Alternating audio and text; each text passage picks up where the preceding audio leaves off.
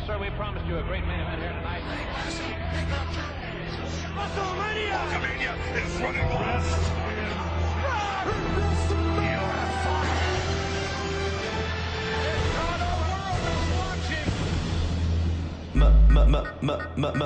Midge. Male. Major. Midge. It's still real.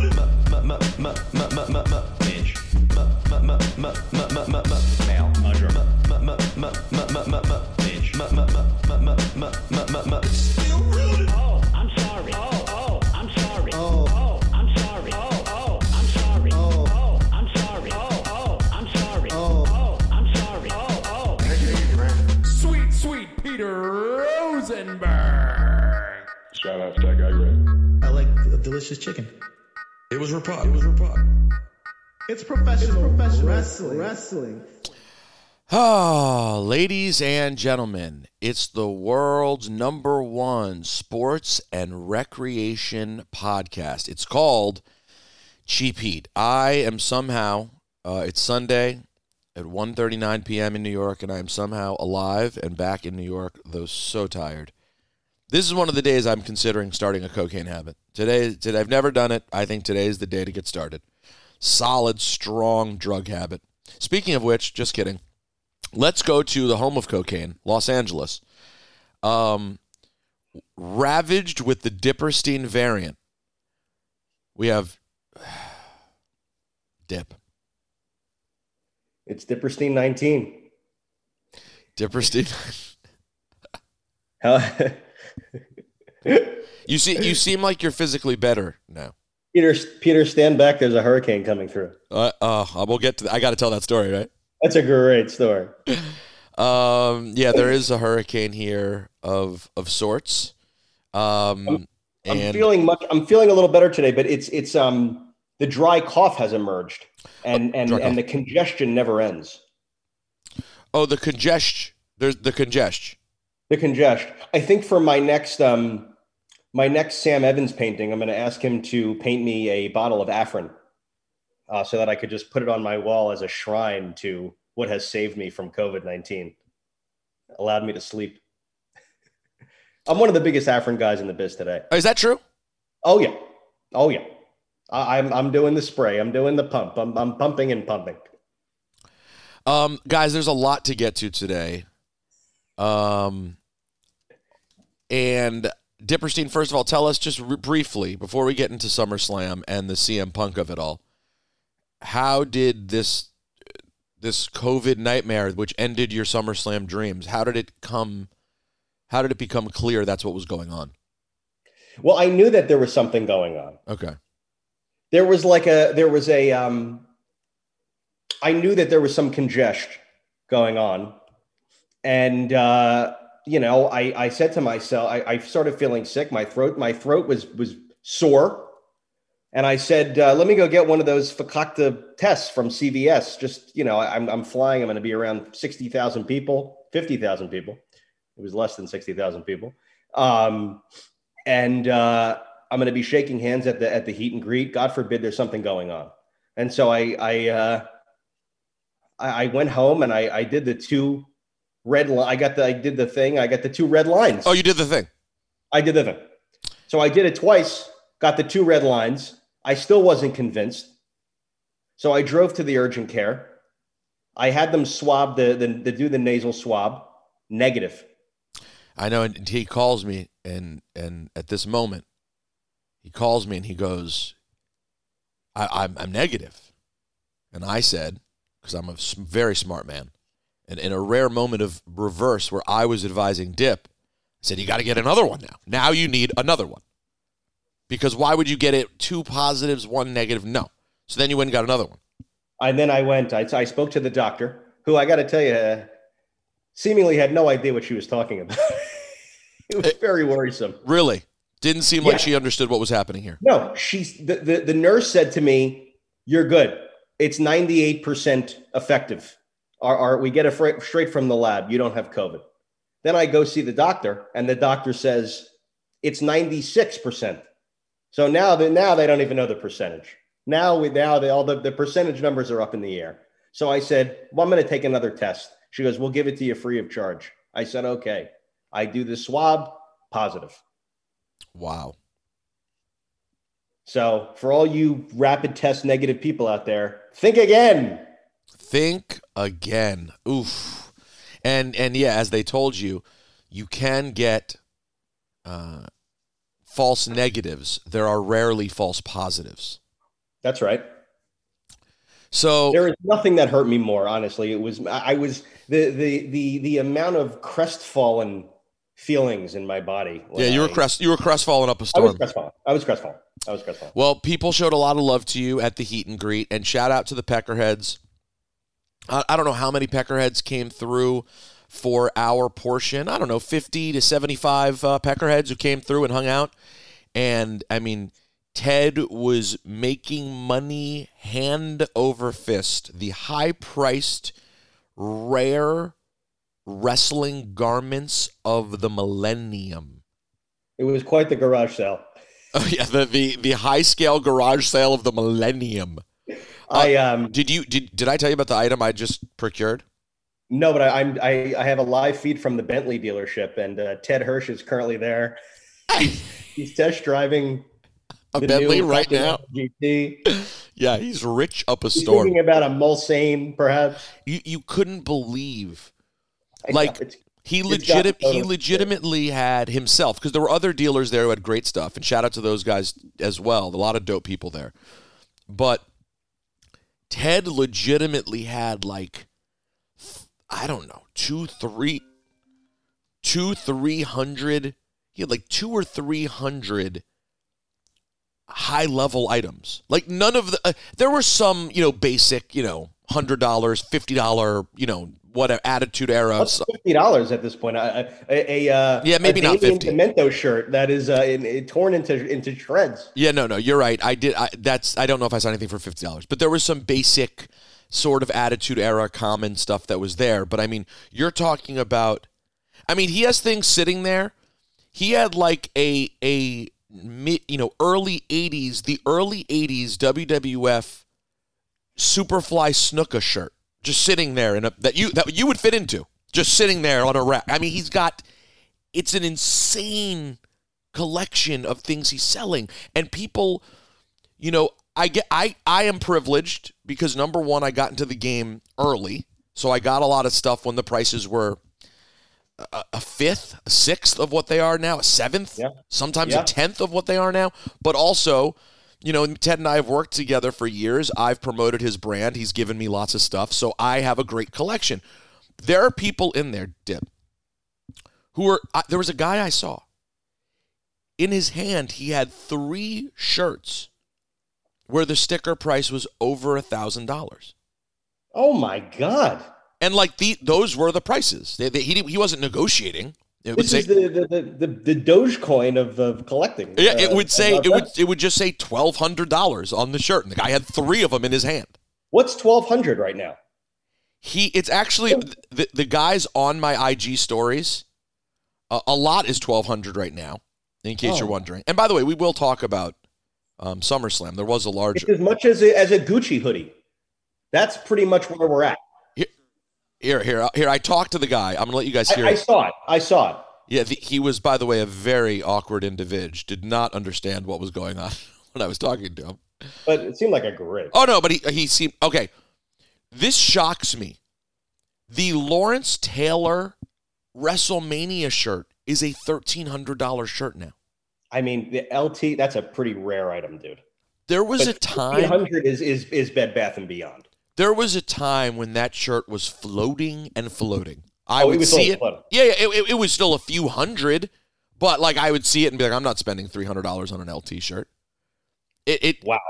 um, Royal that, that no Rumble. limit shirt. That no limit shirt is over a thousand dollars because I tried to buy. I, I told Ted I wanted. He said it was too big. It was gargantuan. It wasn't going to fit Oh, me. it's it is gargantuan. The Psycho Sid, um, Shawn Michaels Alamo Dome Rumble shirt looks like it's eight hundred in his hands. He has that in his hand as What? well. He has. How much is my razor all over at this point? I have a beautifully patinaed razor all over. Well, first of all, Eight Dip, hundred thousand bucks. not not yours because you are the smallest man who's ever lived. In fact, Dip, actually, I had a conversation about you with uh, Adam Conta, who has one of the sickest t-shirt collections in the world. Oh, tell me more about Adam. You've, you've, I think you've met him before. I think you've met him. I may have. He has an insane, insane collection, and I've met many a Mark. You have. And we talked about how you say that you like shirts, but you don't really. They're fine, but they're not LJNs to you. Like you like them, you don't love them. If you loved them, you would have the greatest collection in the entire industry because of your size.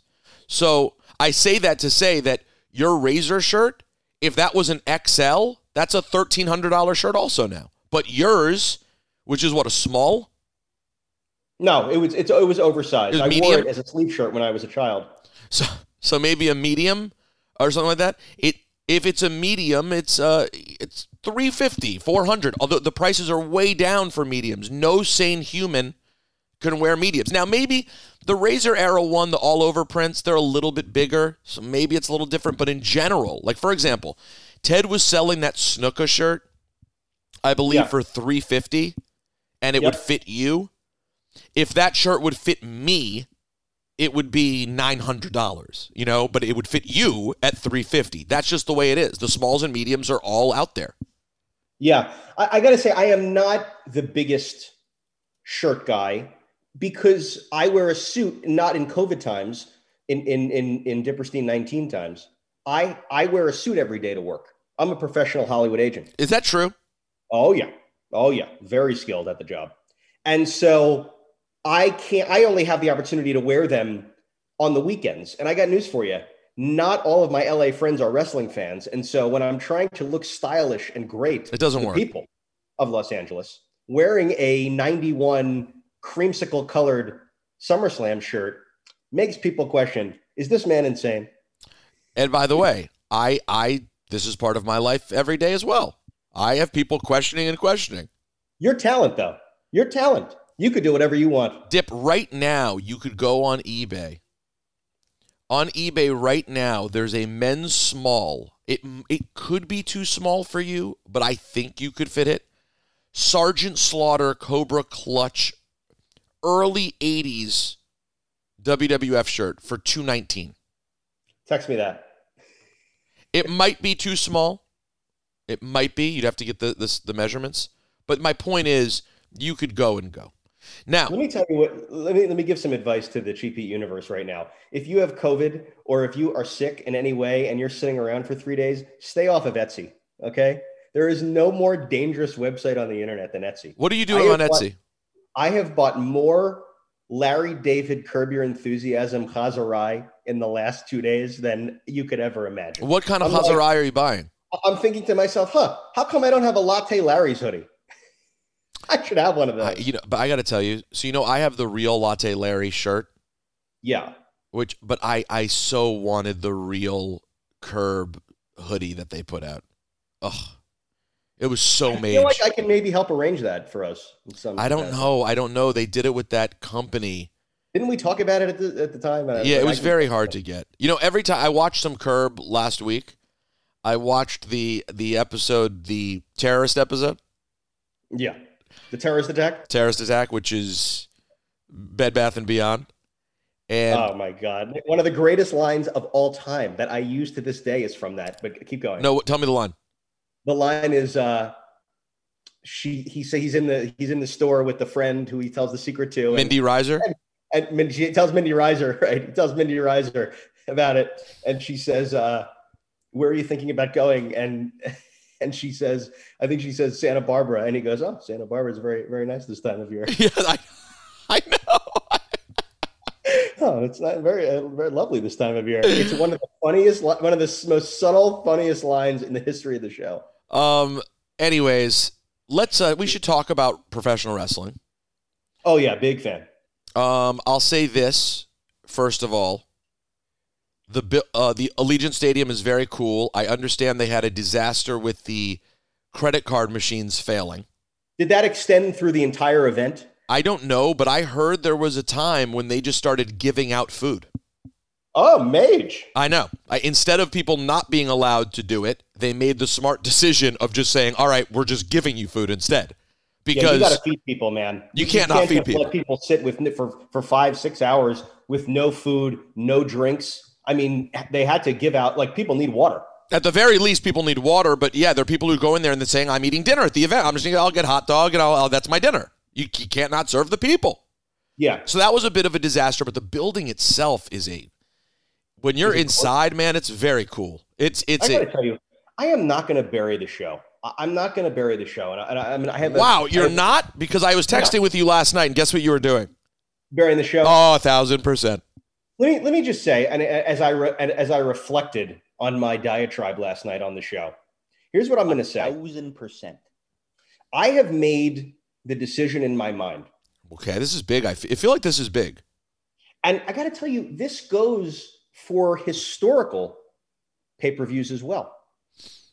I and I, I know this was it's it's it's different, but I don't like stadium shows. Wow. I don't like Wow. the aesthetic of watching wrestling in a football stadium. Wow. outdoors. I know Allegiant Stadium is covered with the ceiling, but I don't like the feel of a wrestling show Hmm. outdoors. Hmm. I didn't like the feel of WrestleMania 9. Well, I didn't like who liked the feel of WrestleMania? man? I didn't like it. I No. didn't like the feel What about of- what about Wembley? I, I if you if I go back and watch it, it doesn't it it, it hits different in a negative way for me. Right. It hits it hits some of the different, but negative. It hits bad different. It hits bad different. I don't Yeah. like the aesthetic of a show that is seemingly outdoors with that many people. Hmm. I need the greatest feeling aesthetically, in my opinion, the greatest show aesthetically to me is WrestleMania 4 and 5 in, in Trump Plaza. It's indoor, but it's big and still to me felt intimate. So when you I, I agree. these- I, I I will say I love the feel of those shows. I, you're I'm not disagreeing.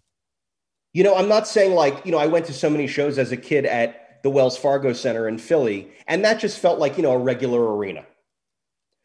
If you're going to put on a big show, put it on at the Sky Dome in Toronto. Put it on at in a, in a room like like Boardwalk Hall. But when you start getting into the 50,000 people, it's like impossible for things to feel like they they're meaningful. I, I know that people will feel the exact opposite, but I just I can't help the way I feel. listen, I listen. I in, an arena like that. so they're they're uh, okay. Obviously, they're always going to do it because it makes a ton of money. So Mm-hmm. it, it doesn't matter. We know that. No, this opinion means nothing. And in fact, they- in fact, they-. They already announced that next year's Money in the Bank will be there, I saw that. which is actually kind of cool. July Fourth weekend in Vegas, Money in the Bank, actually pretty cool. Um, yeah, I'll see you there. Yeah, I'll see you there thousand percent. But so they're they're always going to do it. I enjoy the, the the pomp and circumstance. Like you know when it you know when it looks it looks cool during the kickoff show. Like you see the whole stadium. It, it- it looks Agreed. the setup during the kickoff show is like this is massive. I hear your argument that once you get into the nuts and bolts of the show, it doesn't feel exactly like a wrestling show. And in the Sky Dome, it works. It it doesn't quite go to the levels of football stadium. But and and, and maybe even the same is true with the Alamo Dome. But when you expand to that full gig, I hear you. I hear you. It There- becomes the story. It like becomes the show. The size of it becomes the show. Like I love an awesome entrance way and like a really cool. By the way, that was the biggest thing. downside of yesterday. It's like they just came down and it was like nothing. And by the way, years ago that wasn't the case anyway. But like in in the modern era, I need a big entranceway. So so uh, that was the first thing I noticed yesterday was after I finished the kickoff and I was uh, trying to see what was going on. I couldn't find the entrance ramp with my eyes. Right. That's a problem for me. And I realized that they they it, it they, the, the setup of that stadium was such they couldn't do what they do at WrestleMania where they have the huge stage and and they didn't do that. They did a regular sort of entranceway that was kind of buried by the size of the crowd. Anyways, I hear you. It turned out to be 51,000 people. It certainly looked good. And I think, given the moment that we're having in wrestling, the competition that now exists, it was a very good look to have a huge show like that. But then you get into the show, and we will not talk. I don't want to talk about every single thing from the show. Um, first of all, I didn't get to see all of the show. Uh, but what we know we know the the, the negative things. The, the biggest controversy to talk about is becky lynch and bianca belair. That is no doubt the biggest controversy people are talking about. People are not happy and i'm guessing dip is going to be on the other side of this one. Here's what I'll say about this. If Becky Lynch comes out tonight tomorrow. Or tomorrow, nope friday. If- yeah, if Becky Lynch comes out on SmackDown on Friday and heels off, it was worth it. If if they expect the fans to buy into the fact that she is a babyface and just beat the biggest female babyface in years in 25 seconds with a with a with a a, a, a pseudo rock bottom, then they are in out of their minds. well but hold on i'll Becky on the Lynch flip will come out on Friday and will be booed by the crowd. A thousand percent. I don't know if she'll be booed on Friday because it will at uh, on on immediately because people will still pop to see her coming out because it's been so long. But two things. Number one, I if if that if their plan is to try to force Becky, who's so beloved, to be a bad guy, that's a terrible plan. It doesn't make sense. That doesn't even make, it doesn't even make sense. I don't know why. Why Well, would it does you make fight? sense, but they would have needed to no, needed not now. It doesn't. Why? You you don't want to make a returning star like Becky a beloved natural good guy. Don't force her to be a bad guy immediately. Let her come back and be a good guy and then have a moment. Because when people come back, they're inherently good. Everyone's excited. Dip, they're not going to boo her immediately. It's going to be this annoying trickling into boos where you're like, wait a second, are we supposed to like her or not like her? But that's wrong. If they were to, if they're bringing back Becky Lynch and she beats Bianca Belair, who is over like over, okay, in 20 seconds with a fakakta move, that is a heel turn, in my opinion. It is. That's- You're correct. You're correct. Okay. If they they should have gone, they should have had her start starting to wrestle Carmella. They should have had her, you know, um, you know, uh, running during the match. I told you the- the- the easiest play- Bianca Belair over the head with a chair. Oh, oh, oh. That okay. Yeah, well they And- could have they could no no, you know what they should have done? They should have you know what? I'm on a roll these days. Well, I'm going to keep it going. They should have gone full echoes of Bash at the Beach. Zelina Vega and Carmella gang up on Bianca, are beating the hell out of her. Becky's music hits. She comes down. You think she's going to save Bianca. She stops. She looks around. She hits Bianca with a chair. That Great. bash at the beach again. Full heel turn. What they did yesterday, Dip, was not in. You're right. It was technically a heel turn because what she did to a the, the most beloved babyface has to be a heel turn, but it wasn't done as a heel turn. It was done as a let's celebrate this win. It was, was a it was a pop. It was It just was let's before. get a pop. No, it wasn't a pop. I wasn't there, but it wasn't a pop in the crowd. The crowd was was was like, "Are you kidding?" Oh, you and know, then and then but here and here's the other mistake they made they they they, they shot uh, bianca walking down the alleyway or the, the the entrance ramp like you know smirking and like clapping for her like oh you beat me you did it like what if their intention is to make becky a heel they shouldn't have cut to that because, because of course the intention is not to make her a heel. that is so crazy i mean oh repug Let's uh let's hear I want to hear what you're saying. All right. Cuz I barely I was sitting there in the dressing room. All right, here we go. Let's listen. We had too many dream matches tonight, and we somehow add one more. And Becky oh, she went for the handshake. Becky Lynch is taking care of business with a manhandle slam cover on Belair. Lynch wins the title. Lynch wins the title. Lynch wins the title. You know what? You you're not wrong. That was not a pop. It was a pop no. when she came out. It wasn't a pop when she won. No, dude, it was not at all. If she comes out on Friday and heals off and becomes a full blown heel on Friday, I'm good with it. It was worth it. If the plan is to like have her be, I don't even know what the thinking is. There has to be some logical thought there that they're, you know, she beats the big baby face or, you know, in two seconds and all of a sudden she's a baby face. That's not how wrestling works. So let's see what they do. It's it's fair, but I will say, you know, Brian Mann said this yesterday on Twitter. Oh, he's a great guy. He's a great guy who hates WWE. But he made the point if you're in the WWE camp and you're one of the people, and I've been this guy before, I'm not going to lie, who says, well, wait a second, before you get upset about them doing something, let's wait and see how the story plays out. He was he made the point, and Brian Mann's not wrong. He said, for everyone who says that, how often does it actually play out that it that it justifies? How often does the end justify the means? Meaning, what you're saying about, well, if this happens with Becky Lynch, then all will be well. It's not going to happen that way.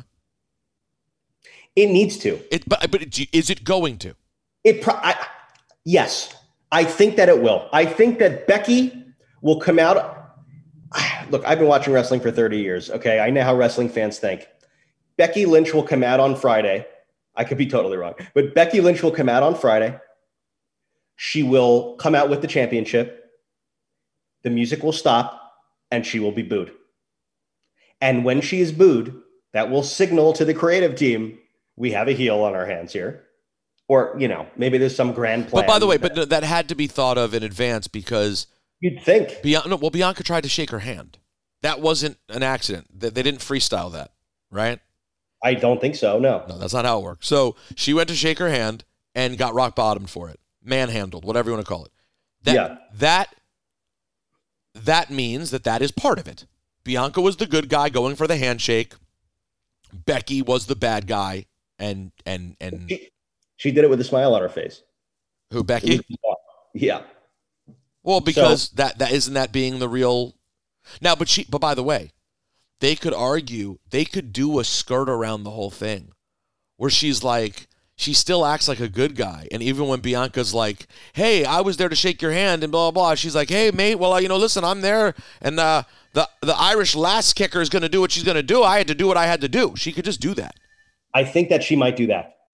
Well, yeah, and that that's what I could see. And if she does that, she still ends up basically trying to be a good guy while Bianca's a good guy. And if they turn that into a good guy versus good guy thing, it's so it to me it's so silly. Oh, it's a waste of space. And Bianca is so good. Boy, Bianca cannot catch a, catch a break. By the way, Bayley gets hurt. Sasha had whatever now happened with her this week. And here's my question. If in fact Becky was some sort of replacement for Sasha because of the rumors that were out there, well, they had shirts made for Becky already. So Becky was coming back last night no matter what. So, Absolutely. So what was the original plan? I got to be honest. I don't know. If it was if, if it wasn't going to be that. Anyways, um upside Becky looks great.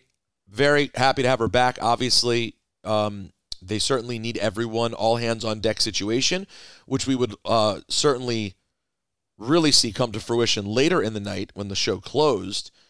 Um, and we'll do another episode in a couple of days um, where we'll really dig into CM Punk and we'll dig into more things from the, the fallout of this week when SGG is back from Vegas.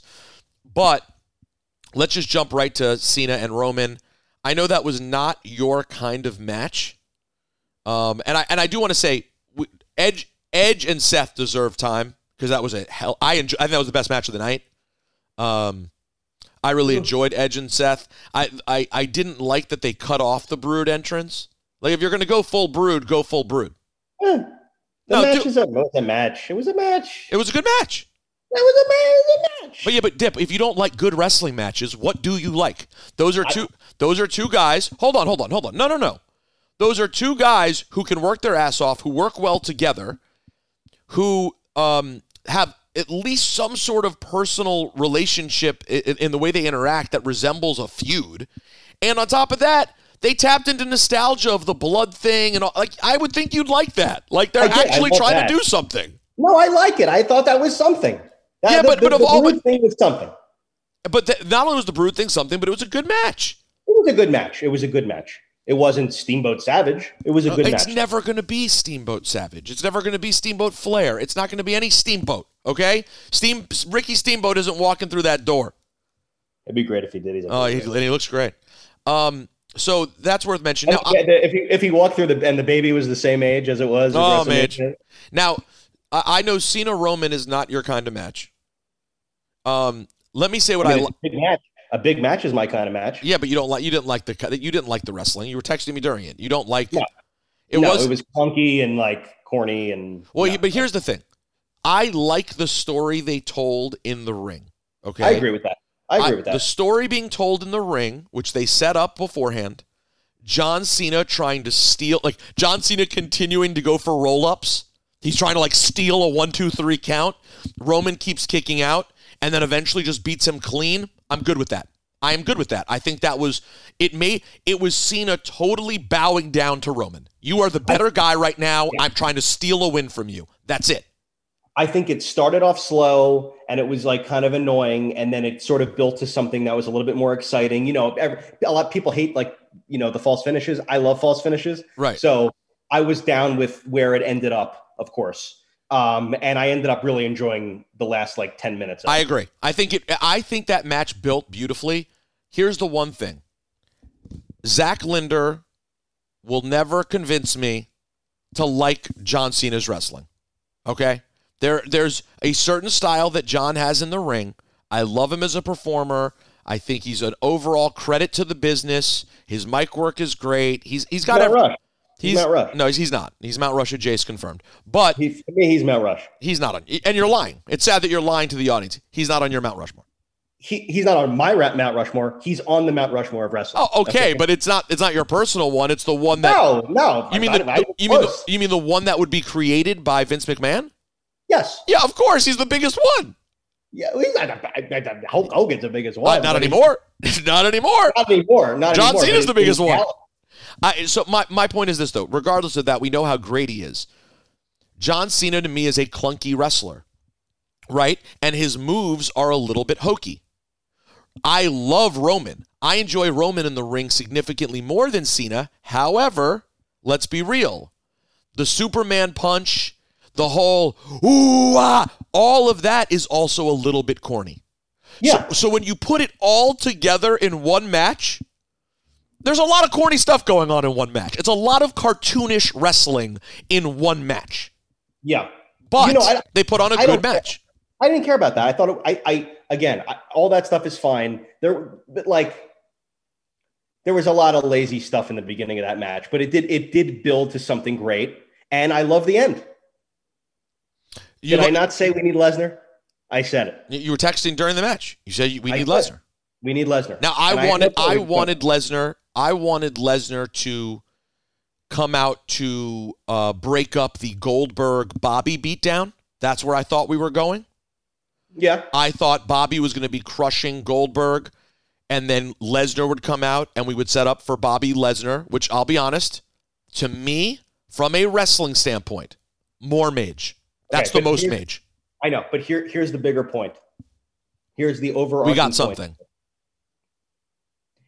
There is no one left to beat Roman Reigns. Brock Lesnar is the only person who can take the title from Roman Reigns. You're forgetting one. CM Punk, Nope. who am I? I'm, I'm forgetting one. Yeah. Seth. No. Well, sure, but no. Roman's cousin?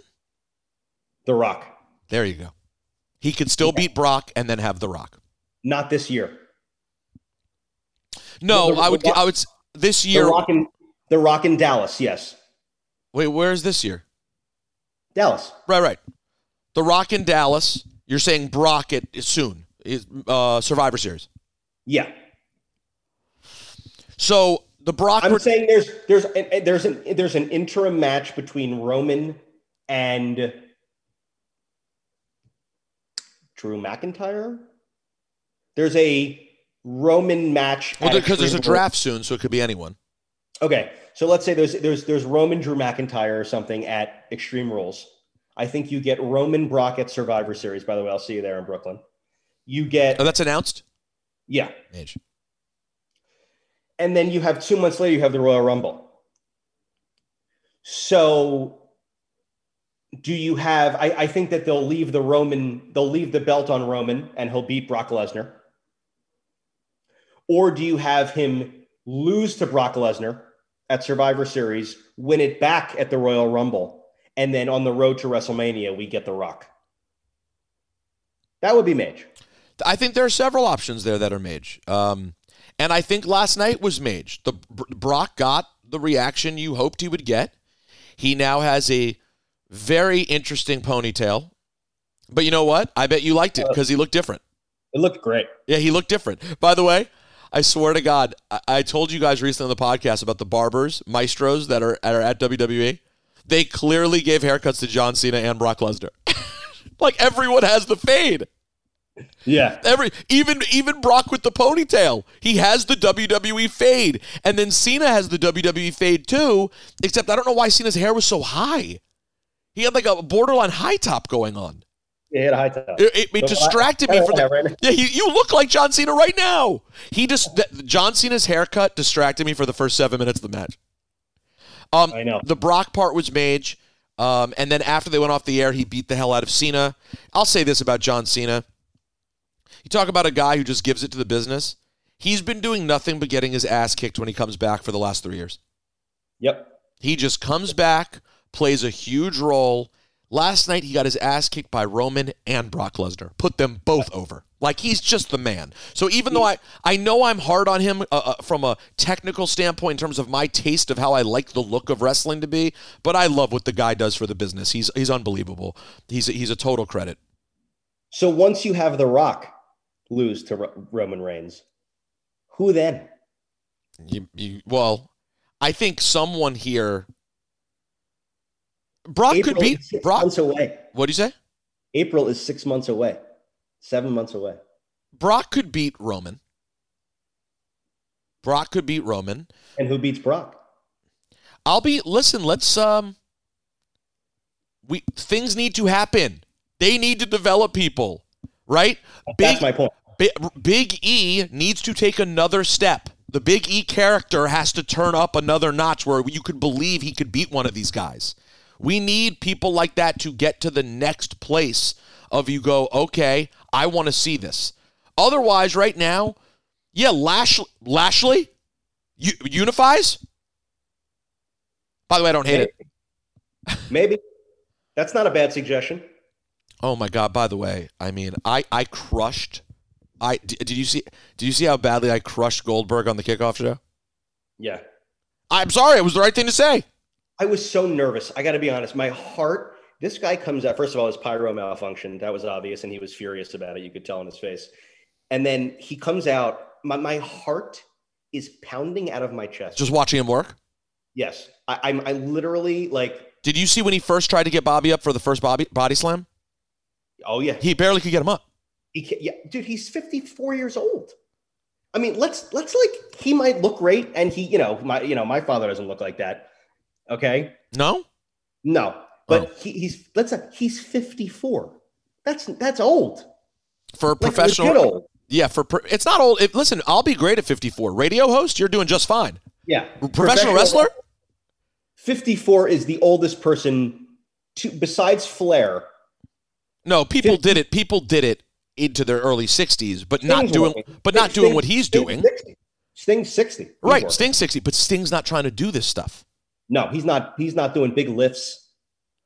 I mean, dude, my heart was pounding out of my chest when he, when, when even when Bobby tried to like, oh my god, something terrible was going to happen. I, I totally got worked by the knee thing. Totally, Oh, you thought it was real? Of course it did. Of course it did. course.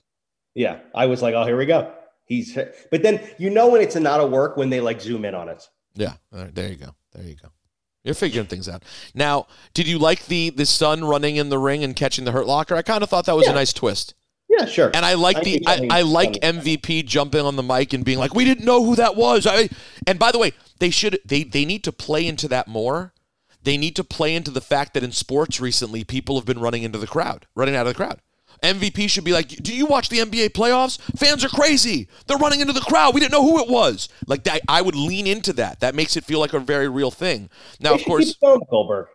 what'd you Keep say? it going. Keep it going with Goldberg. So hold on. You just said your heart nearly came out of your chest because he can't wrestle. No, but I like the son thing with like. but what I if- like but, that. but he has to. He needs a tag team partner then, okay, and not his son. and he's 15. They need another person with Goldberg. He, the, that match had to go that way because at the beginning, when he was beating up Lashley, I was like, this is impossible. Like, it's impossible. Lashley, who, by the way, Lashley's in his 40s, right? I think Lashley's like early 40s. Lashley, Lashley is in great shape. I mean, this guy. You know, by the way, guy's in the best shape of any wrestler of all. He's he's he is the most in shape looking wrestler of all time. I. I know, I know. He's unbelievable. His body is unmatched. Yeah, he's unbelievable. And by the way, it was, I mean- it was interesting to see. You, you realize that both Brock and Cena are 44? He's Ted Arcidi without the back. Th- By the way, they were considering that making that a new shirt. Ted Arcidi without the, black, the without the back knee, new shirt. I, I got I got to tell you, I was watching Ted Arcidi the other day on a, on an old uh, how did on do? an old prime time. Oh my god! I mean, the man's back knee was on fleek. All right, guys, we're gonna come coming up after this right now. We're gonna play you the cheap heat live. Um, Greg and I did a little podcast. Obviously, some of the conversations about SummerSlam now will be funny to listen to because it was hours beforehand and we've seen it play out. But I recommend you listen because it's a fun live interactive thing. We took other random questions, not about SummerSlam, and just talked to the people. So we're going to play that here next, our live from Vegas heat and greet. And we do, Dipperstein, though, before we get out, we do just, we'll spend more time on it later this week. But my God, Friday night, CM Punk. We know you do not like CM Punk, but man, the goosebumps were there, huh? Yeah, man, they were there. I mean, I I, I was I was I was teared up. I got to be honest. You teared up. I love. I yes, I was because you know why? I love wrestling moments, and big wrestling moments make me very emotional, and always have. Even when I rewatch them fifty times since I'm a child. I know. When when I see the Warrior face to face with Hogan at WrestleMania six, I get choked up. Well, I as you'll hear me say in the live show because we talked about we talked about my conversation on social media last week when I said that CM Punk on, at his most over was more over than Rock or Cena, and people were very angry at me. I realized, and I said this during the live show, I understand that statement was wrong about The Rock. CM Punk was not more over than The Rock. But it's exactly what you said. The reason in my mind I was able to think that CM Punk is more over than The Rock is because CM Punk to me has more emotional moments that hit me than The Rock. So I love The Rock. He makes me laugh. He I pop, I cheer. His match, he's a better wrestler than CM Punk, all those things. But now CM Punk has two of the most like, oh my God, what's happening moments of the last 20 years. He makes you go, oh, everyone be quiet. What is happening here? And Yeah. Rock and Cena are both all time greats who are well above CM Punk. They do not have the same level of you stop and go, oh my God, I have to hear what they're saying. That's not what they do. And so I kind of confused that in my brain with being over because he's so, those moments are so over for me. They hit know- me so hard. this is a this is a perfect and i want to we, we don't have time to talk about it today but um uh myself dan black and skylar aston a few weeks back um were Three hanging out. great guys.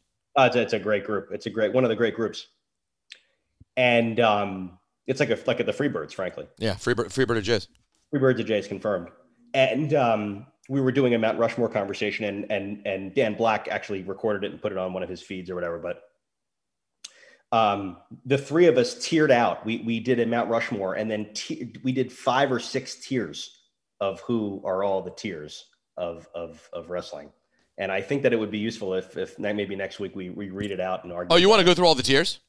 Yeah, it's it's it's a major conversation. Tearing and tearing? I love it. I love. We should make this a You're a group. big, one of the biggest tier guys in the business. Oh, business. I'm, I'm one of the. Ebro always says I'm one of the biggest rankers in the business today. I love. You're you love ranking. I this love is, ranking. This, this was the ultimate ranking, and I want to I want to have a a a a visceral, angry argument with SGG about the tiers, and maybe Oh, maybe I'm we'll sure.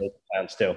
But um, but yeah, CM Punk, um, create. You know how I feel about him. He created a moment, and that moment was hugging Frank the Clown. Oh my God! No one is more over than Frank. No I one. mean, that hug. He got the best. It was the hug of the century. no, no. It was literally Frank Franklin. If you're listening, You literally had the hug of the century. That was the hug. They were hugging and hugging. They didn't stop hugging, and then he went back to him at the end too. He did. yes, He went back in love. They're in love with each other. Oh, congrats! Oh my God! Yo, are you telling me Frank the Clown has pulled both Noelle Foley and CM Punk? Oh my god! God, the man's so? over. I'll you, he's, he's more over than Punk, Rock, and Cena. It's Frank. All right, all right. We'll we'll come back later this week with SGG. We'll do a whole breakdown of the Punk uh, thing. We'll talk more about that. And listen, I'll say this: everyone was crushing me last week. I have changed my argument. Punk is not more over than Rocker Cena was. Fine, but I will tell you what. He tried his hardest to make me look good on Friday night because boy did that moment feel gigantic. I was we, like, didn't talk, we didn't talk about your gangrel comment. Oh my! Oh yeah. So the two. yeah, that. I mean, your hurricane story too. Yeah, really, it really quickly. Yesterday, Booker was wearing a, a all white outfit. He went to the Pacquiao. I think he went to the Pacquiao fight last night. He was wearing an all white outfit. So he had like white pants on and a white open button down shirt. He looked great. He oh, looked. Oh, he's a great guy. A beautiful summer outfit. beautiful summer. So I told him before I told him before we started. I said, just so you know, I'm gonna make a joke during the show about you going to a, a Diddy all white party in that outfit, right? And he started laughing. And I'm waiting for my spot to get the Diddy joke in. I'm like, I gotta make hey, Booker's gotta go. He's going to one of Diddy's all white parties. And then we started talking about um, Edge and Seth and the blood on Friday night, the Brood blood, and I ended up saying this. and I didn't know. And Book was so excited about it, he decided to dress as Gangrel today. Hey guys, the Raw Women's Championship is on the line. It's a Okay. triple threat match. We're gonna leave it there. Think about your comeback for a few minutes. Yo, Book Booker could not get it together. He laughed for another 15 seconds. He just kept pointing at me and laughing. He was like, because he literally, it. If you poured blood on him, if he if he put fangs in, he was dressed as Gangrel for Halloween. That is that was what I popped like I've never popped for that.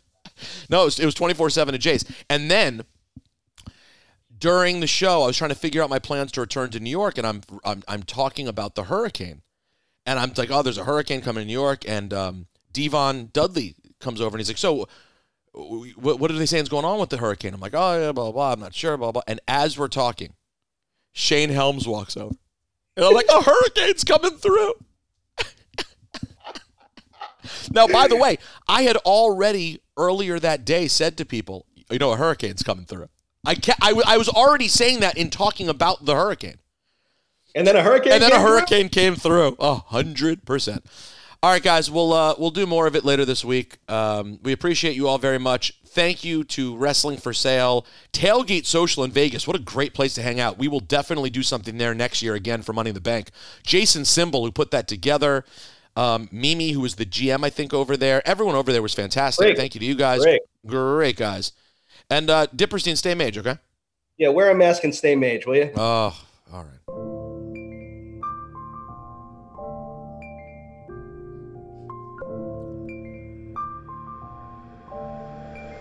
It's professional wrestling. Ladies and gentlemen, this is the main event of the evening. At this time, I would like to introduce in the corner to my left, the Majesty. sweet, sweet Peter Rosenberg. And then I went to makeup and like sat in front of the mirror a little bit and got myself together. Also, ladies and gentlemen, at this time, I would like to introduce Shout out to that guy, Greg. Bret Hart is the greatest professional wrestler in the history of the art form. All right. Let's have let's go, let's talk some wrestling, shall we? Good morning, everyone. Welcome, welcome, welcome to our heat and greet slash wrestling for sale. SGG, you want to have a How'd, seat? how'd this man get in here? What is this? Who is that? An all elite wrestling shirt? Wow, SGG, get him out of here. Here, you want to have a seat, SGG? First of all, before we start talking a little wrestling, and, and want to thank everyone for coming out and, uh, and supporting Ted's psychotic habit turned fantastic business. Want to remind everyone while you're here enjoying us, get a nice early drink from the bar. Support our friends here at Tailgate Social who had us out and hosted us. So everyone, buy a drink, buy some food, and we're going to hang out for a while, and the bartenders will take care of you. Um, so welcome aboard, everyone. An exciting weekend of professional wrestling. I want to start off with a very troubling announcement. Oh no. Are we going? We gonna start there? I think it's. I think we have to. Okay. Moment of silence, please. Please. You, silence. you guys may notice that someone is missing from our midst. A member of the the Cheap Heat family, a beloved member. A beloved member of the Cheap Heat family, to say the least, the backbone, the advocate, if you will. We're going to get him on FaceTime right now, and we'll see how this audio works. He's, guys, I'm going to hit mute. Guys, Dipperstein caught the Dipperstein variant of COVID. Yeah. That's right. That's right. We Uh, have him though. Dip does have COVID. I got to tell you, though, he looks fantastic. Live via satellite. Now, everyone, Dip is stuck at home, and you guys know Dipperstein, so you know how much this means to him and how depressed he is to not be here. Everyone, show some love for Dip.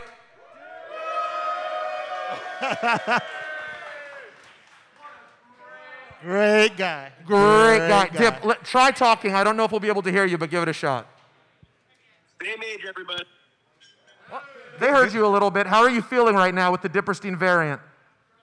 I'm, I'm feeling completely repulsed.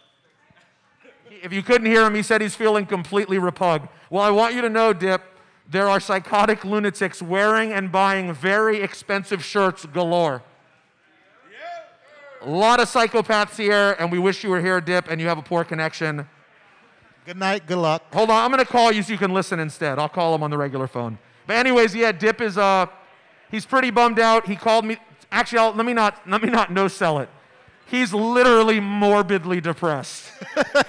he he was like, I don't know what I'm gonna do. Dip, try talking one more time on the phone. All right. Well, I hope everyone has a great day and is going and going and stays made. Dip, if you didn't hear it, he says he hopes everyone has a mage day and is going and going and stay mage. Dip, we love you very very much. Love you, Dip.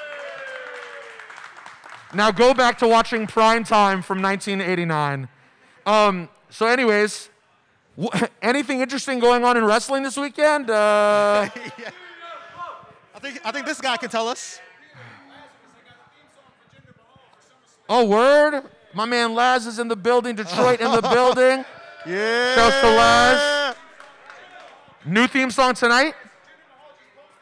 Word! Congrats, Oh, Laz. man. That's fire, bro. Uh, shouts to Jinder Mahal. Now, real quick, let's talk about Jinder Mahal for a second. I'm gonna pull my mask down. Um, I'm far enough away from you guys, right? I also just got my PCR test back. I'm good, and I'm vaccinated. You know what it is. Um, how many people vaccinated in here, by the way? Make some noise. Yeah. I'm not going to say what that says about the cheap heat audience, but you make your own conclusions. Um, I love our audience. Now, is there a chance that Jinder Mahal wins tomorrow against Drew McIntyre? Tonight. Tonight, sorry. I forgot. Tonight. It's not like I'm working the show or anything. I only have to be there in an hour. So here's the question Can Jinder win this match tonight? Because otherwise, he has essentially just gotten his ass kicked and gotten embarrassed by Drew McIntyre week after week after week. What do you do at this moment to keep Jinder Mahal interesting if he doesn't win against Drew McIntyre? Because let's be honest, it's probably impossible for anyone to picture Drew McIntyre losing at SummerSlam, considering the role that he sort of pivoted into post title picture. Yeah. Like you said, it's about keeping them interesting, right? And for that to happen, for both of them to be still interesting after tonight, Jinder has to win. Because if Drew wins, it's boring. It's LOL. Drew wins again, and it does nothing for anybody. And the same thing with Jinder. He just came back to be buried for, for no reason. I think you need to take your mask off. Is, is it? Is it It's bad. repug- It's repug- rough. Try it again. Now I'm here just talk in. I was gonna say for for this to be big, Jinder has to win. Yeah, I, I maybe now listen. Hopefully, there are people more creative than us who can make decisions that can f- find something interesting around that. But to me, to stretch this out without Jinder at least either winning or being disqualified by doing something incredibly dastardly, you know, that could maybe stretch this thing further. But otherwise, I'm just curious to to where they go. We're, I don't want to go over the entire card uh, on this limited time. We have everyone hanging out here at Tailgate Social in Las Vegas. And by the way, guys, make some noise for yourselves. I appreciate everyone who came out so much. Word. We hope you'll hang out more, spend some money at the bar. If, if you're wealthy, spend some money with Ted because he has some incredible, ridiculous merch It's- over it's there. crazy back there. Um, really is. everyone here uh, brought amazing stuff, so we hope you'll get some I stuff. cheap heat shirts, Beautiful cheap heat garments right there. hot dog chicken showdown. There was a hot dog chicken shirt. showdown? There was a hot dog chicken showdown shirt around here. Oh, and there's a there's the newer cheap heat shirt. I saw a 24/7 championship shirt I here. saw the 24/7 championship. It was very nice to see. So we don't we won't break down the entire card SGG, but um, is there any sort of sleeper match you're looking forward to? I mean, obviously we know tonight is about Roman and Cena, and we know that.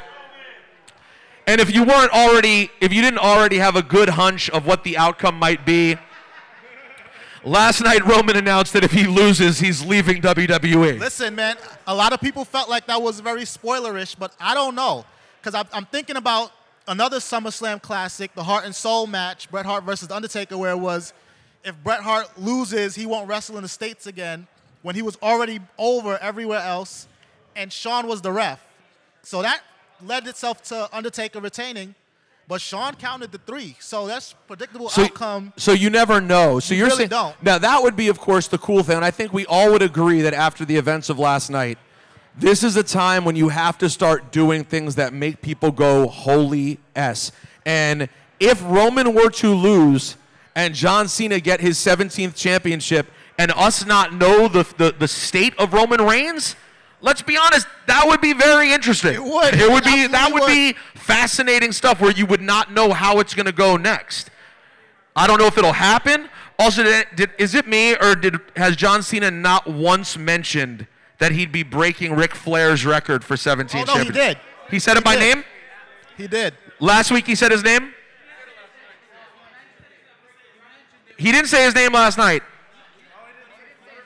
No, no, no. He said, but the point I'm making is he said 17 championships. I don't think he said Ric Flair once, which is interesting. Um, now, real quick, how many people here want John Cena to take the record of 17 championships? How many people would prefer if it was forever Ric Flair's 16 championships? Hey! I I would. I, you know how I feel, SUG. It- it's not about Cena though. It's not. It's not what you think. It's not about Cena. It's about the fact that I would like the idea of keeping that record to a time when winning the championship did mean more. Like we all would agree, the back and forth of the title now. I mean, Charlotte's gonna have 16 championships before we blink. It's a, it's just a different era. But I mean, Cena already tied it, so didn't that tarnish it a little bit? It does. It's already it's already done. tied. He's No, you might as well go now. Yeah, You- just, just end it. Ric Flair's had a great run. He got all his flowers. He's a, a, a superstar, a pop culture icon. Just pass it on to somebody else. who And they his can ride son-in-law's a great guy.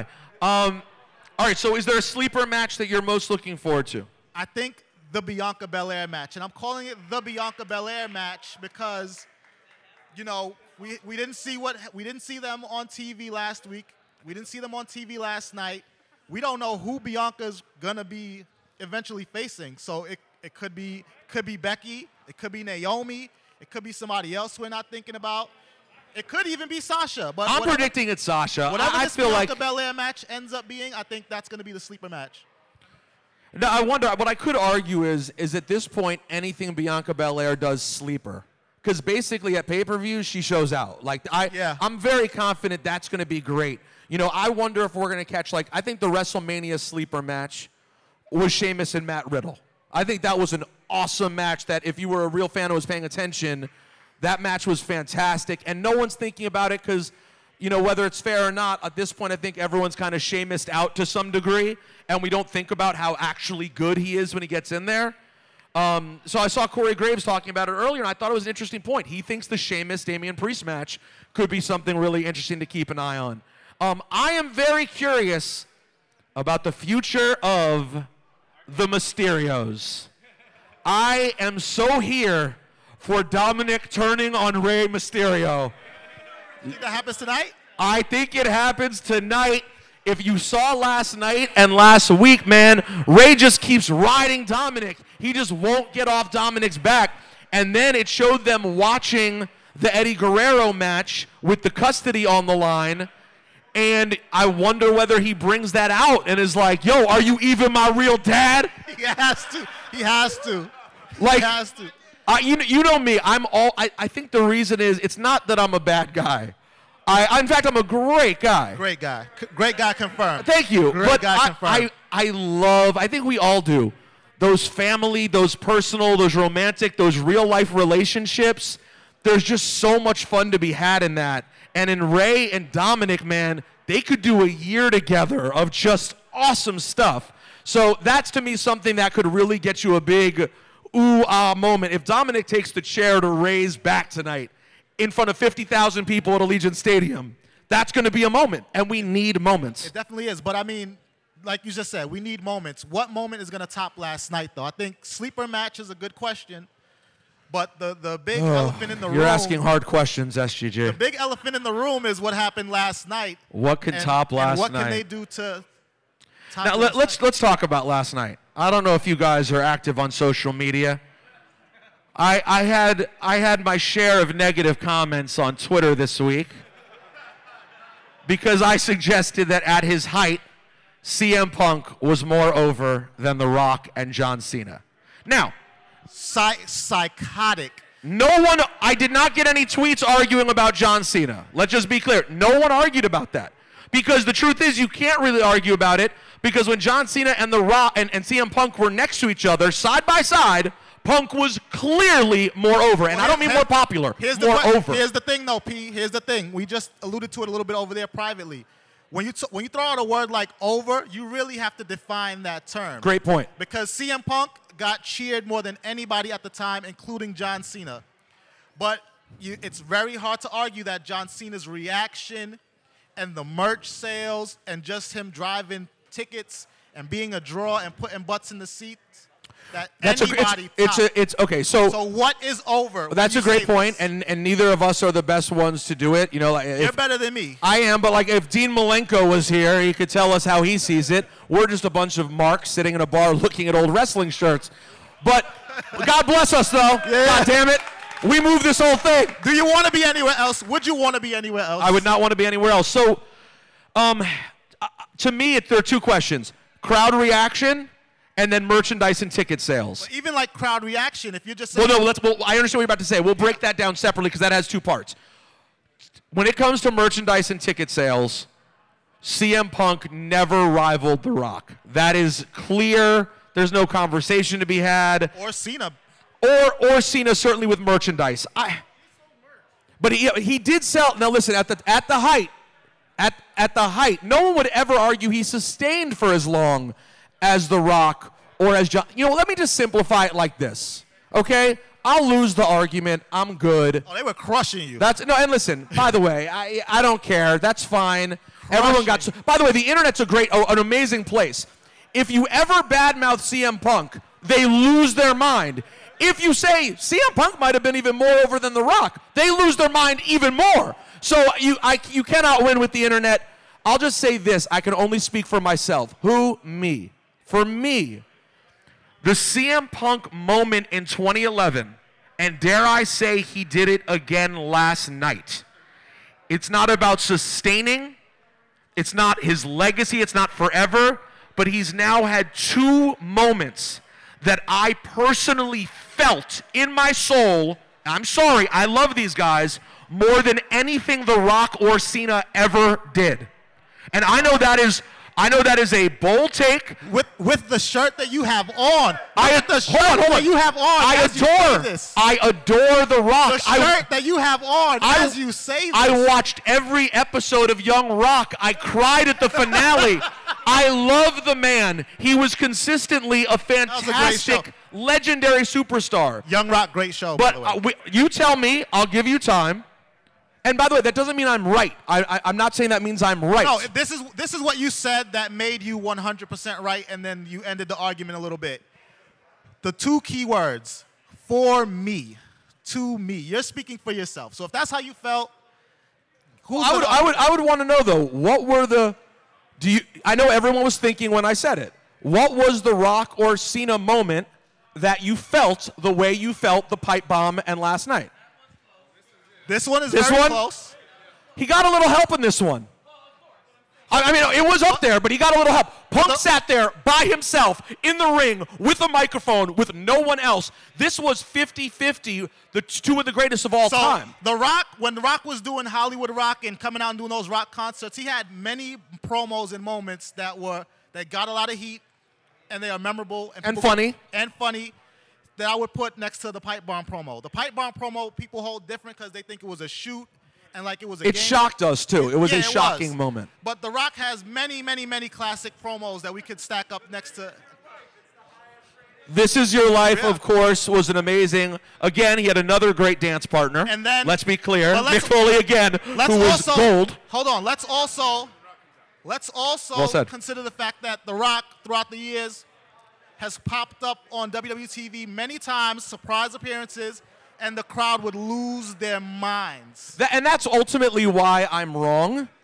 It's, it's, it's what I ended up doing was conflating feelings, okay? The Rock is more over. He gets more reaction over a longer period of And- time from more people. everywhere too. It's not like because Punk can do it in Chicago, he can do it in New York, he can do it in the big. Right, would it hit the same in Des Moines? Right. Right, and that's fair. So Don't what think I guess what I guess what I said and how I would amend that would be to say Punk's moments to me are really transcendent iconic moments that to me to me in terms of what they represent and how they hit me as a wrestling fan eclipse the fun-loving, great, memorable stuff of The Rock or John Cena, even if they are greater and moreover superstars. Uh, go ahead. What, sorry. a fair statement. Thank you. Thanks. The difference between the pipe bomb and anything else that the gu- that the other guys have done, Rock, Cena, Stone Cold, is that Punk broke the fourth wall, and he made it cool to break that fourth wall, that to, to kick out the baby face, the the baby face, and that's how people started to understand. Okay, this is what wrestling is. Now- and now- in backstage. What's your name? Jo- uh, Giovanni. Giovanni, thank you. By the way, wipe off your mic. You're giving your mic to strangers. You psychotic lunatic. Although you seem like a great guy. family. Now, now, Johnny, that's a great point, and I'll also argue you could, you could maybe even say that in the long run, do I even like that Punk did that? You know, were the ramifications even good long term? I don't know. They're still rebuilding that fourth wall. Like it, it's been broken, and what like we have situations like now where fans go into business for themselves, revolt. Oh, here comes Greg and the anti-fan talk. It's true. An- Anti, anti-evil, awful, terrible fans. The us fans, great guys. Oh, great guys! Yeah, yeah. Another fantastic cheap heat shirt, by the way. Would Stone? What's your name? Steve asks, would Stone Cold be doing his podcast if CM Punk didn't break the fourth wall? And I say yes. You think he would be doing it anyway? I think, I think I think this whole thing happens, like the podcast and all that stuff does still happen if CM Punk um, doesn't break the fourth wall. To the podcast point, the moment that I would point to that opened the gates for that, and of course, y'all see the shirt I'm wearing, is the screw job, right? That's the moment that made people more interested in what was happening backstage than anything else. So it wasn't the pipe bomb or anything like that. I think the screw job made people more interested in what was happening backstage. Yeah, So I, I, do think I, I agree. This the screw job is the number one moment of what's really going on that we've ever had. I, I think I think the one thing we can all agree on though, whether whether Punk is in a conversation with the all-time greats or not. And by the way, I, I, listen, I don't necessarily think Punk's a great guy. I'm not like you know. Yesterday I had Heyman on uh, the the K show and I asked him about it, and he was going off on me like I'm a Punk fanboy. I'm really not. Like I'm, I am not. I don't think CM Punk's the sickest wrestler of all time. I think he's incredible on the mic, and I think what he does that's so special is that he's able to perform without putting on any airs. Like there's no like John Cena and The Rock, great promos. But when they get up there, it's almost like you're watching an actor put on a great show.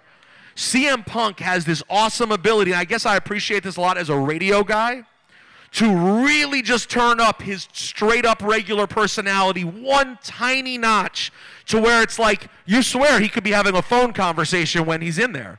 Um, although I will say a, a, a moderately warm take. I did not like the end of last night. He did not plan what the end was going to be, and I thought he was like, "Yeah, and I'm back, and I'm back." I kind of dropped the mic. If I'm nitpicking, it was a perfect thing until the last second, and it should have ended a little bit before that. But that was a moment, SGG. I mean, that was a moment that I am excited to see what the response is like for it. I think this this is good for the wrestling business in general. Yeah, agreed. Agreed. Because he was missed. Let's be honest. As much as as much as people give him flack for for the Colt Cabana podcast and and bashing people and being bitter, people did still want to hear that music hit, and people did still want to see him in the ring. And God, what a difference it makes when a superstar retains their logo and they have music that can be purchased. You know how whack that would have been if he'd come back with some generic bootleg cult of personality and the logo was slightly different? Like the fact that it hit the exact same way. Well, that's the genius of his logo being in the Chicago flag. Basically, is that WWE could not take that from him. And man, uh, I heard a question asked on another podcast, and I thought it was a, gr- from a listener. I thought it was a great question.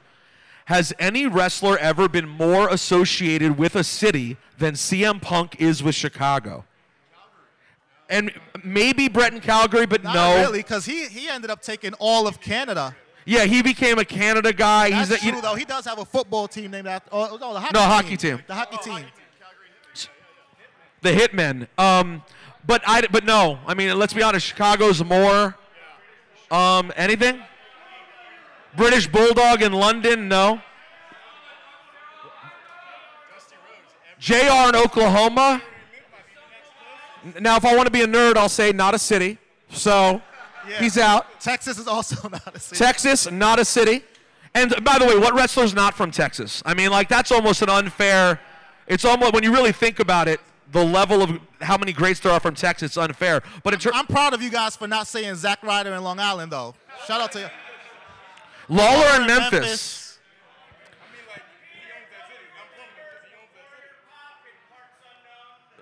That's a great point. Zach Linder says the, the warrior pop in parts unknown. That is a great point. By the way, everyone, round of applause. Happy bachelor party to Zach Linder. Bachelor party. The Zachler party. And by the way, if anyone wants to buy a beer, don't feel weird walking right through us. We don't care. We just want the bar to make some money. Um, so, uh, what else, SGG, are you are you most interested in tonight? And what do you expect we'll get from Edge and Seth Rollins? Edge and Seth Rollins, I think somebody said match of the night. It definitely has that potential for sure. Um, because Seth Rollins, when he's in there with an excellent dance partner, I know you mentioned that term a lot with The Rock, but Seth Rollins, when he's in there with an excellent dance partner, could give you five stars easily. And Edge, I mean, it's Edge. Edge is a legend. Edge could go with anybody too. So those two together, Uh, does Edge need a win at this point? I know you don't often say that about a legend. Like they don't need wins; they're fine. But at a certain point, when I mean, he's not leaving tomorrow, right? Edge is No, supposed to be he's here back for, for a while. He's back for a while.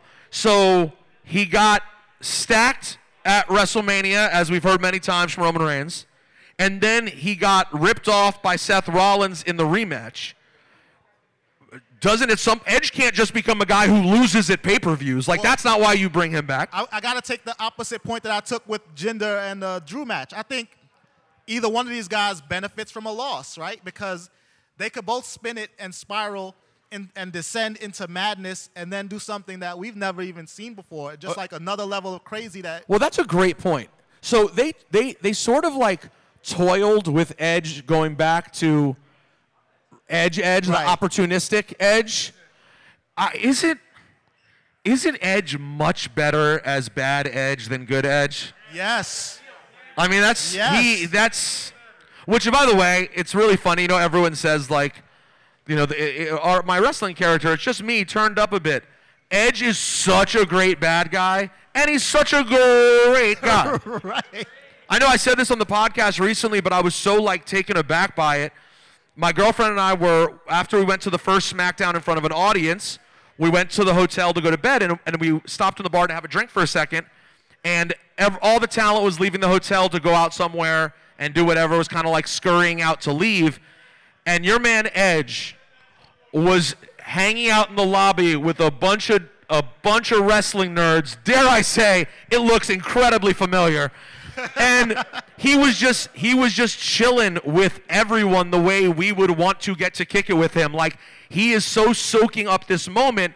So maybe that's part of the fun of him being a good guy for a while is getting Come to get live the in that. flowers, get the adulation. And then I think his run run, Yeah. it should be it should be bad guy, terrible edge. Not Hell, bring back guy. Lita. Evil Edge. Evil Edge. I- we need Evil Edge. Listen, I would love that. I would take one. I would take one rated RKO um, pay per view. Yeah.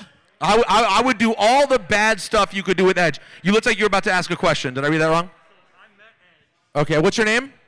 Chris. You met Edge at an indie show in 2004. Okay. Oh, he was out with the neck injury, but still signed to WWE. And he just hung with everybody. Dude, he's the he's the real deal. Wow, Raven charged you five dollars for a picture. Oh my God. Come on, Raven. Did you? If you had a flock ID card, though, it's only three fifty. Um, but that's. But honestly, that's the kind of guy Edge is. When you think about it, Edge is the beginning of the new generation of grew up, true, regular WWF wrestling fan nerd turned superstar. Edge and Christian are like the beginning of that. Yeah, you said they're the you said they're the beginning. Like they are the one and two, right? Because who's before them that was like, I'm a fan, I love this. and I'm a, and I was like a regular little kid who watched Hulk Hogan.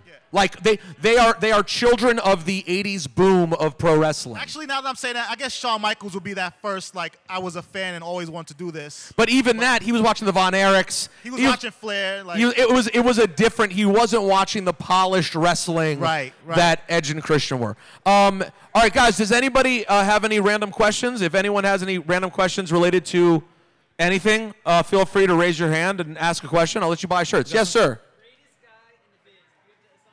Oh wow.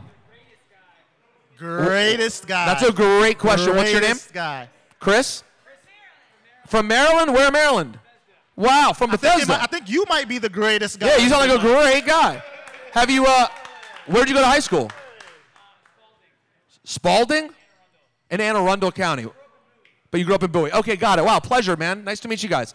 Um, the greatest guy. So this is boring. I almost feel like we have to remove the New Day, or it's not interesting. Because I was gonna say, is it? It's got to be Ettore, right? I I think that I think that Big E and Kofi, and I always feel bad because I never mention Xavier, who was a great guy. I just don't know him as well as I know Big E and Kofi. Co- yeah, this is because we're looking for the greatest. Man, I, I, I'll tell you what right now. Kofi, not Jericho. No, not Jer. Not Definitely Jericho. No. The, the greatest, worst guy in the biz. Yeah. He's a bad guy. Um, by the way, I'm so glad you just mentioned Jericho. I had a conversation with a, fri- a friend the other day. And the friends, they had a falling out with a very talented person. And as a result, they don't watch this talented person's great show. And I was like, man, I know like you don't like him and he was a total dick to you guys. And I tried to make it better at the time, but I, I couldn't. But like, I was like, you're missing out on great stuff. And I was trying to think of, I was trying to think of if I had an equivalent in my life, because I was like, it's not like, it's not like, for example, when Charlemagne or Craig Carton has a show, I'm missing anything. Right. So I, I- I don't have any problem not watching. But like, if it was someone who I thought was actually brilliant and doing a show, I'm glad you brought up Chris Jericho because I do not like Jericho generally. and to me, he is must see TV. Like, he's been an actual dickhead to my face. Disrespectful in front of I've seen it. in front I've of seen it. attractive women. really, really mean. And I and I I honestly don't care when I watch him perform. Like I just separate it completely. He's that good. I can't. He's, he's a terrible guy. He's I know. Well, you're a very loyal friend. You love me more than I love myself. It's very sad. And, and he's he's washed up. He's out of All shape. right. Well, let's His- not. No, no. His best days are behind him. Well, no. eh, The truth is, SGG was a huge Fozzy guy, and Yes. one day he was waiting outside of a Fozzy show with his older brother. It was in the freezing cold. He was out there for like 15 hours. He his brother brought he brought a starter cap for him to sign, and Fozzy just walked right past him without even saying a word. No, no, they said they said, look at this dork. That's what they said. Um, okay, okay, I I haven't answered the question. Greatest guy in the business not named as part of the New Day. I got to tell you, it is a there's a maybe this is a bad sign, but there's a lot of great guys in the wrestling business. Um, throw out a name and I'll tell you if they're in consideration for greatest guy. JBL. JBL? No. I love listen, I love JBL beyond belief. He's not in the running for greatest guy. There was definitely a time when Lawler, not in the conversation for greatest guy. Oh, Mark Henry? Mark Henry's up there for greatest guy. The only problem is I can't give it to Mark because even though he's maybe my closest friend in the wrestling business, if you accidentally touch his shoulder and he's not prepared, Oh, he will my kill you. God. So yeah, you've had that experience? Yeah, i- if I've seen it. I've seen it. yeah, no. So I love him, but it rules him out of the greatest guy conversation. Heyman, absolutely not. So far, the, and I love him. Hold on, you guys have to remember, we're talking greatest guy.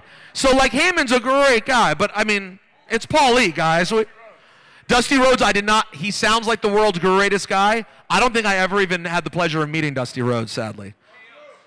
KO? Is this intentionally? We're trying to guess people who are not going to be on the list. KO's a he's a great guy, but you know his personality. He's not like he's not warm and fuzzy. I heard somebody say Triple H. Triple H is a great guy, but he's like a boss. I don't interact with him in a way. It's a very respectful. Charlotte's a great guy. Bobby Lashley, great guy. Oh, R-Truth is clearly in the running for greatest guy, even though Even though he broke even though hotel room. he broke he broke the law. Yeah. And when stealing my title, he broke he violated my entire essence as a human being. At least two felonies. I have to have security in my hotel rooms to this day because I felt so uncomfortable with that. Um, I feel like we should just leave it at the new day. Maybe that's the safest place to go. But I'm telling you, but Mick Foley's a great guy. So, oh, Samoa Joe is a great guy. Samoa Joe. That's a, gr- Joe is a great great guy. guy. Oh, I got to tell you, Montez. Great guy. Oh my, the Montez, is the highest level great guy. I mean, he's he's he's GG BB and B. Oh my God. He's no, he is. He's a very rare GG BB and B, which you do not see every day. They're they're all no. They're, I, I know it makes it sound. I now that everyone you suggested, I shot down immediately. But no, there are so many people that are that are awesome. Any other questions? That was a good one. Sorry, my bad. Cena. Probably a one-off. Yes, probably. We don't know, but. What's next for Roman? Roman's not going anywhere. All right, so uh, you're going under the assumption that Roman will win, and if and if Roman wins, where does he go? Assuming Cena, Cena leaves, where does Roman go? Well, well, everyone's people are shouting The Rock. You, you guys, so you guys think The Rock's going to show up tonight? So if, if if The Rock doesn't show up tonight, he's not next. Like there would have to be something literally next Friday. Where where do we go next Friday? I feel like Finn is a good a good little placeholder until they get to Survivor Series. So it'll probably be Finn.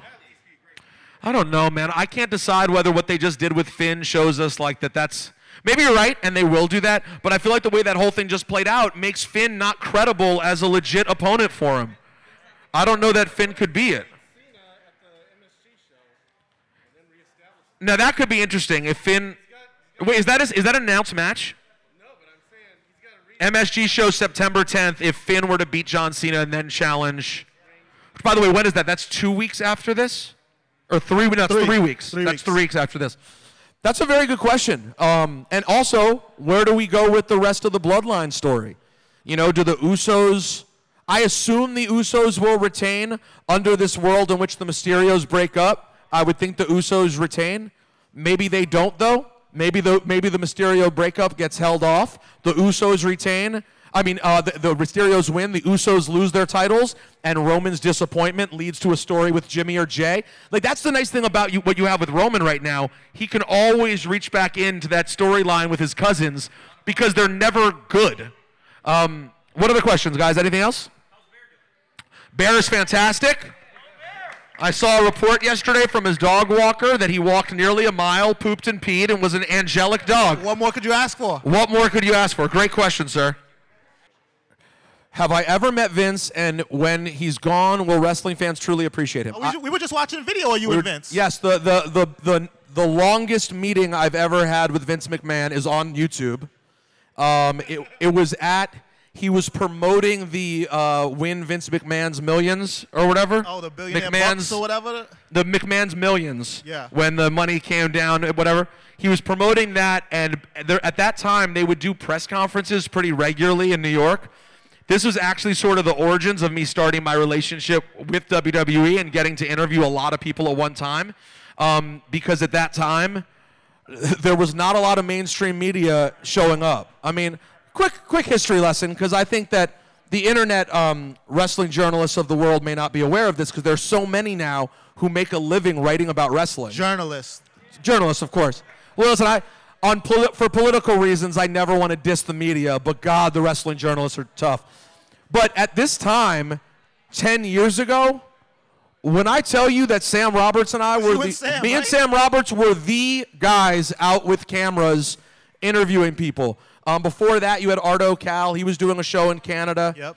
Um, there were different people who existed in different places, but like at this time, there was barely any mainstream media. And me and Sam, I mean, I was on the Hot 97 morning show, and Sam at that time was a, a, a bit character on O and A and a producer. And we were the mainstream sort of media coming to these events, besides like a quick hit with the local news. Um, and so I got to, they, they gave me Vince for like five minutes. I, I asked him for a job. Um, and he was like, "Oh damn it! You could come up to come to Connecticut sometime. Come find me." And and I remember this is so this is so crazy. So at that time I was insane, and I was pursuing everything with such reckless abandon that I was like, "I'm gonna I'm gonna do it." So I was I I reached out to a contact I had at WWE who I no longer have. And he was basically like, if you show up there, if you actually do that, I will make sure you never do anything with WWE ever again. Wow. Yeah. By the way, Not a great Guy. by the way, he hasn't worked there for years. I've now been there for five years, something like that. So, all's well that ends well. But that's why I didn't go because I was going to show up with a camera and be like, he asked me to, to come here, blah blah blah. But I got to tell you, in my conversation with him, he was a great guy. Um, I, I think people already appreciate Vince. I mean, I, I think people, listen, he's a complicated character. I don't think anyone disputes that. We all know there's a series coming out about the complexities of his character, and I'm sure there will be non WWE sanctioned stories that are told about the complexities of his character. But ultimately, whether you love him or hate him, he is, we, we talk Mount Rushmore all the time. He's the single most important person ever in the history of professional wrestling. Yeah. You can love him, you can hate him. He's absolutely the number one most important person. Every single character, basically, that we say we love, we can argue what part he played in either their character being developed or us being exposed to that character. Um, he created the what? Yeah, he kind of he kind of sculpted the Mount Rushmore. It's true. So, um, not to mention, you know, my favorite thing about Vince was his character when it was at its best. What I loved, my personal favorite quality about Vince McMahon, and this applies to Shane and Stephanie as well, their ability to get down in the dirt to show the people who work for them that they care as much as you do. Like as an employee, like I'm, I'm no boss. I've been an employee my whole life in entertainment. As an employee, you want to see that the people you work for are willing to get down. And those people have physically hurt themselves badly, embarrassed themselves with storylines that are insane. They were willing to do everything they asked their talent to do. And I think that's the biggest compliment I would pay Vince McMahon. Yeah, because even last year with with Gronk, didn't Vince like jump off of scaffolding or something like that to show Gronk that it was all right? Oh yeah, I heard about that. And he's what, 73 years old at the Yeah. time? And even like as far as fans appreciating Vince, I think I think he definitely does get appreciated a lot because as much as people bitch and complain about the decisions, Oh, they pop makes- when that music hits. Yeah, I've been there that's for when that. that music hits, he gets all the flowers in the If that music hits tonight, along. it'll be one of the biggest pops of the night. Any other questions, guys? Who returns tonight? I, I have no information. My, I think Becky's the safest pick. I hope there's someone else. I, I and I'll be so excited. By the way, great guy. But I would I would I would love for Becky to come back, but I hope we also get someone else. See, the hard hitting questions have popped up. Um, statement on Shoemaker. Will Shoemaker's ringer deal with WWE? So, guys, our, our former compadre and current uh, friend and sometimes participant in our group chat, um, maker of fine foot, footwear, David Shoemaker and the Ringer have signed a deal to be the exclusive home of WWE podcast. So, first of all, round of applause for Shoemaker, man. Word. Word. He's, first of all, one of the only true wrestling journalists that exists. I mean, that's, and I, I'm even including myself. I'm not, I'm not a journalist. I'm an, I'm an interviewer. Broadcaster. I'm a broadcaster. He's a journalist. He's the real deal. Um, I'm incredibly excited. Um, there have been at multiple times conversations about uh, a, a reuniting, if you will, and I would love if those conversations would pick up again. It, you look at it, they're the home of WWE. They're adding after the bell.